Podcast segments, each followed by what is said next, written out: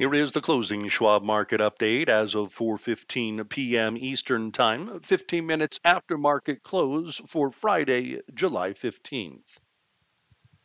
U.S. equities rallied heading into the weekend, but the bounce wasn't enough to keep the major indexes out of negative territory for the week.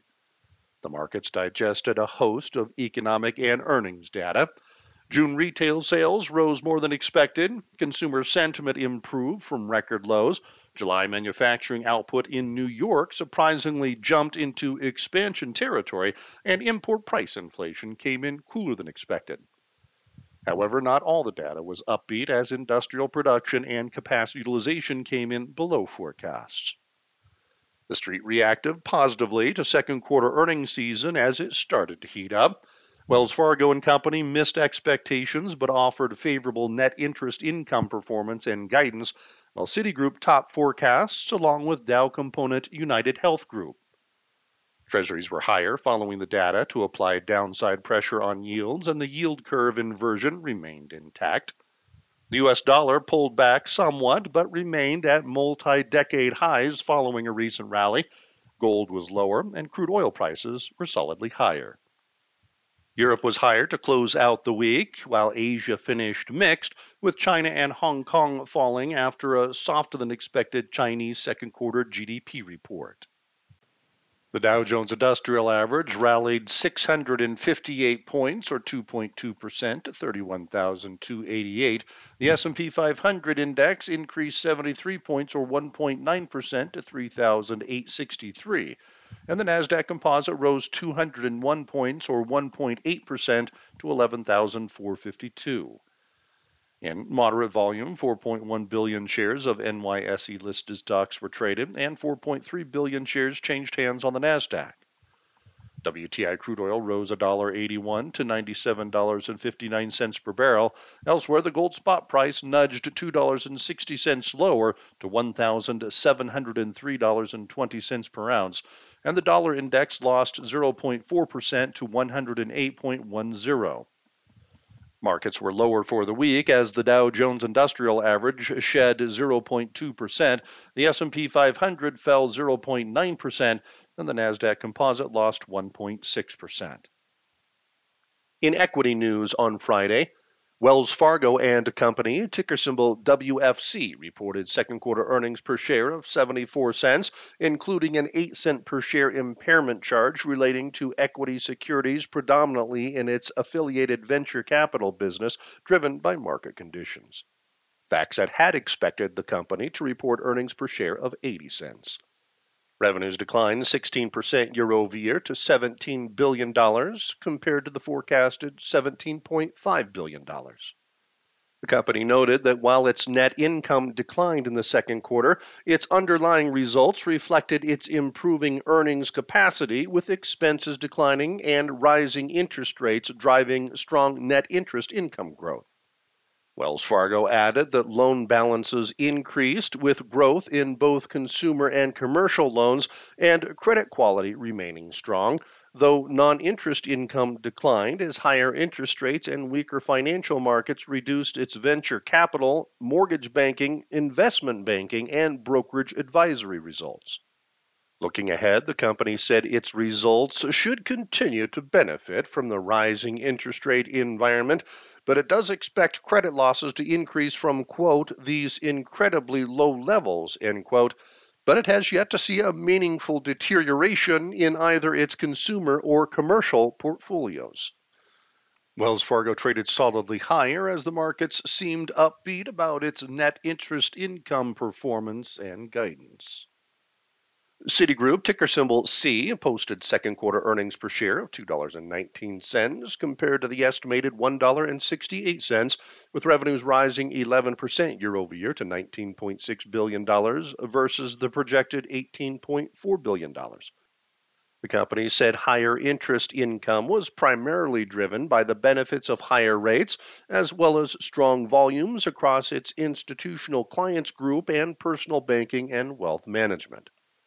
Also, Citigroup noted that its non-interest revenue also increased, driven by fixed income markets, which more than offset lower non-interest income in investment banking. The company said its net income fell year over year, however, as higher cost of credit and an increase in expenses more than offset its rise in revenues. Citigroup also said it will suspend its share repurchase program. Shares rallied. Dow member UnitedHealth Group, ticker symbol UNH, announced adjusted second quarter profits of $5.57 per share, above the expected $5.21, as revenues grew 13% year-over-year to $80.3 billion, topping the forecasted $79.7 billion. UnitedHealth Group raised its full-year earnings per share guidance. Shares were higher. The markets remained volatile as they digested today's corporate results, mainly from the financial sector, as second quarter earnings season heated up. Schwab's chief investment strategist, Lizanne Saunders, discusses the economy in her latest article titled, "What's Going On with Jobs?" Now, the June jobs report was cheered by economic bulls given its strength in level terms, but rates of change among leading indicators don't favor a soft landing outcome for the economy. You can follow Lizanne on Twitter at Lizanne Saunders. Read all our market commentary on our Insights and Education page, and you can follow us on Twitter at Schwab Research. In economic news on Friday, advanced retail sales for June rose 1% month-over-month versus the Bloomberg consensus forecast of a 0.9% rise, and compared to May's positively adjusted 0.1% decrease. Last month's sales ex-autos also gained 1% month-over-month compared to expectations of a 0.7% rise, and as May's figure was revised higher to a 0.6% increase. Sales ex-autos and gas were up 0.7% month-over-month, topping estimates of a 0.1% rise, while May's reading was adjusted lower to a 0.1% dip. The control group, a figure used to calculate GDP, advanced 0.8% month-over-month versus projections of a 0.3% increase, and following May's negatively revised 0.3% decrease. The report showed solid gains for non-store retailers, including online activity, as well as motor vehicles, furniture, food services and drinking places, and sporting goods. However, sales at gasoline stations led the way, reflecting the surge in gas prices. Building materials, clothing, and health and personal care sales all moved lower. In other consumer-related news, the preliminary University of Michigan Consumer Sentiment Index for July showed that sentiment unexpectedly improved, rising to 51.1 from June's final reading of 50, where it was expected to remain. The index moved off a record low as a continued deterioration in the expectations component of the report was more than offset by solid improvement in the current conditions portion. The one-year inflation forecast dipped to 5.2% from 5.3% in June, versus expectations that it would hold at June's level, and the 5 to 10-year inflation outlook also declined to 2.8% from 3.1%, compared to forecasts of a dip to 3%. The Empire Manufacturing Index, a measure of activity in the New York region, showed the index unexpectedly jumped back into a level depicting expansion with a reading above zero this month. The index rose to positive 11.1 from the negative 1.2 reading that was posted in June, and compared to estimates of a decline to negative 2.0. The import price index rose 0.2% month-over-month for June versus estimates of a 0.7% gain, and compared to May's downwardly revised 0.5% gain. Versus last year, prices were up by 10.7%, well below forecasts of an 11.4% increase, and May's downwardly revised 11.6% rise. Import prices, excluding petroleum, were down 0.4% month-over-month versus estimates to rise 0.2%. The Federal Reserve's report on industrial production showed a 0.2% month-over-month decrease in June compared to estimates of a 0.1% gain, and versus May's downwardly revised flat reading. The Fed said manufacturing output declined for a second straight month, but even so, it rose at an annual growth rate of 4.2% in the second quarter. The report also showed mining production rose solidly, but utilities output fell. Capacity utilization dipped to 80.0% from the prior month's upwardly adjusted 80.3% rate and versus forecasts of an increase to 80.8%. Capacity utilization is a 0.4 percentage point above its long-run average. And business inventories rose 1.4% month-over-month in May, matching forecasts, after April's upwardly revised increase of 1.3%. Treasuries were higher following the data. The inversion of the 2-year and 10-year notes continued, with the markets grappling with what the ultimate impact of an aggressive Fed to fight high inflation will be on the economy. Schwab's chief fixed income strategist, Kathy Jones, discusses this in her latest article titled Fed Rate Hikes, Why Are Bond Yields Falling?, noting that the Federal Reserve's pledge to curb inflation appears to have resonated with the market. She adds that if the central bank raises rates as much as recent projections indicate, the risk of recession rises. Kathy concludes that consequently, bond yields have been pulling back from recent highs and the yield curve has flattened. You can follow Kathy on Twitter at Kathy Jones. The yield on the 2-year Treasury note was down a basis point to 3.12%. The yield on the 10-year note declined 4 basis points to 2.92%, and the 30-year bond rate decreased 1 basis point to 3.09%. In international news on Friday, European equities rebounded to trim some of the week's losses as the markets sifted through some mixed earnings reports and relatively upbeat economic data out of the U.S. Inflation concerns remain elevated, exacerbated by this week's decision by Russia to suspend gas delivery to Germany due to maintenance on the Nord Stream 1 pipeline, which stoked fears that Russia may further disrupt their deliveries past the planned maintenance.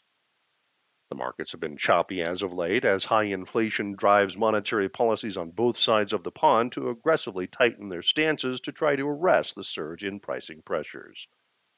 However, Schwab's chief global investment strategist, Jeffrey Kleintop, offers his latest article titled Shortages Have Led to Gluts, noting how inventory gluts have been bad news for the stocks of companies experiencing them, but could also be indicating an inflation peak, which tends to be an ingredient for market bottoms. You can follow Jeff on Twitter at Jeffrey Kleintop.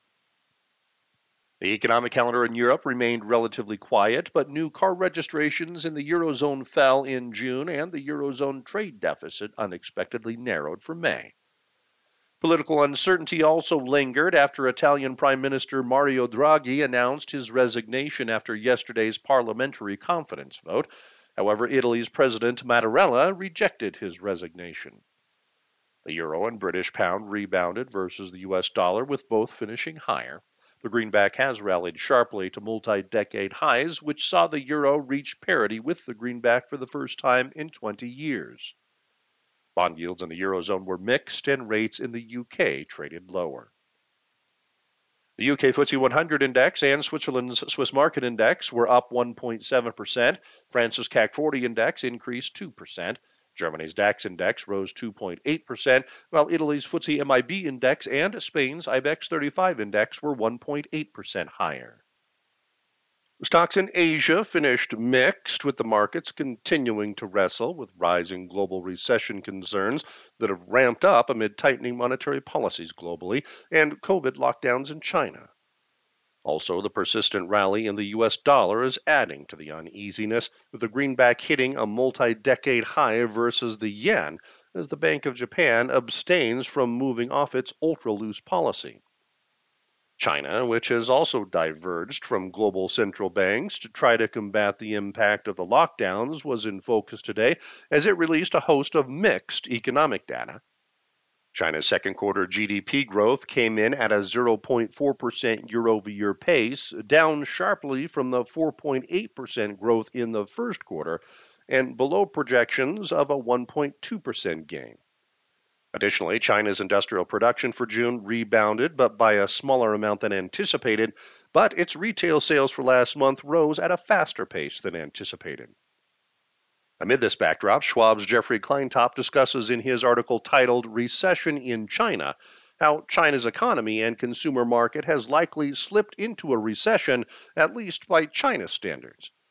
Jeff takes a look at the short-term and long-term impacts of any extended disruption of the lockdowns on consumer spending and business output. Japan's Nikkei 225 index rose 0.5% with the yen stabilizing versus the U.S. dollar after its recent dramatic drop versus the greenback. China's Shanghai Composite index fell 1.6%. The Hong Kong Hang Seng index dropped 2.2% with technology stocks seeing pressure as regulatory scrutiny has resurfaced this week. South Korea's KOSPI index increased 0.4%.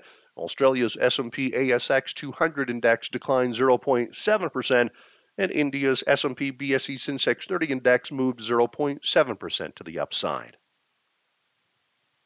In the week in review, the S&P 500 index continued to alternate between weekly gains and losses following last week's advance, with a pullback this week.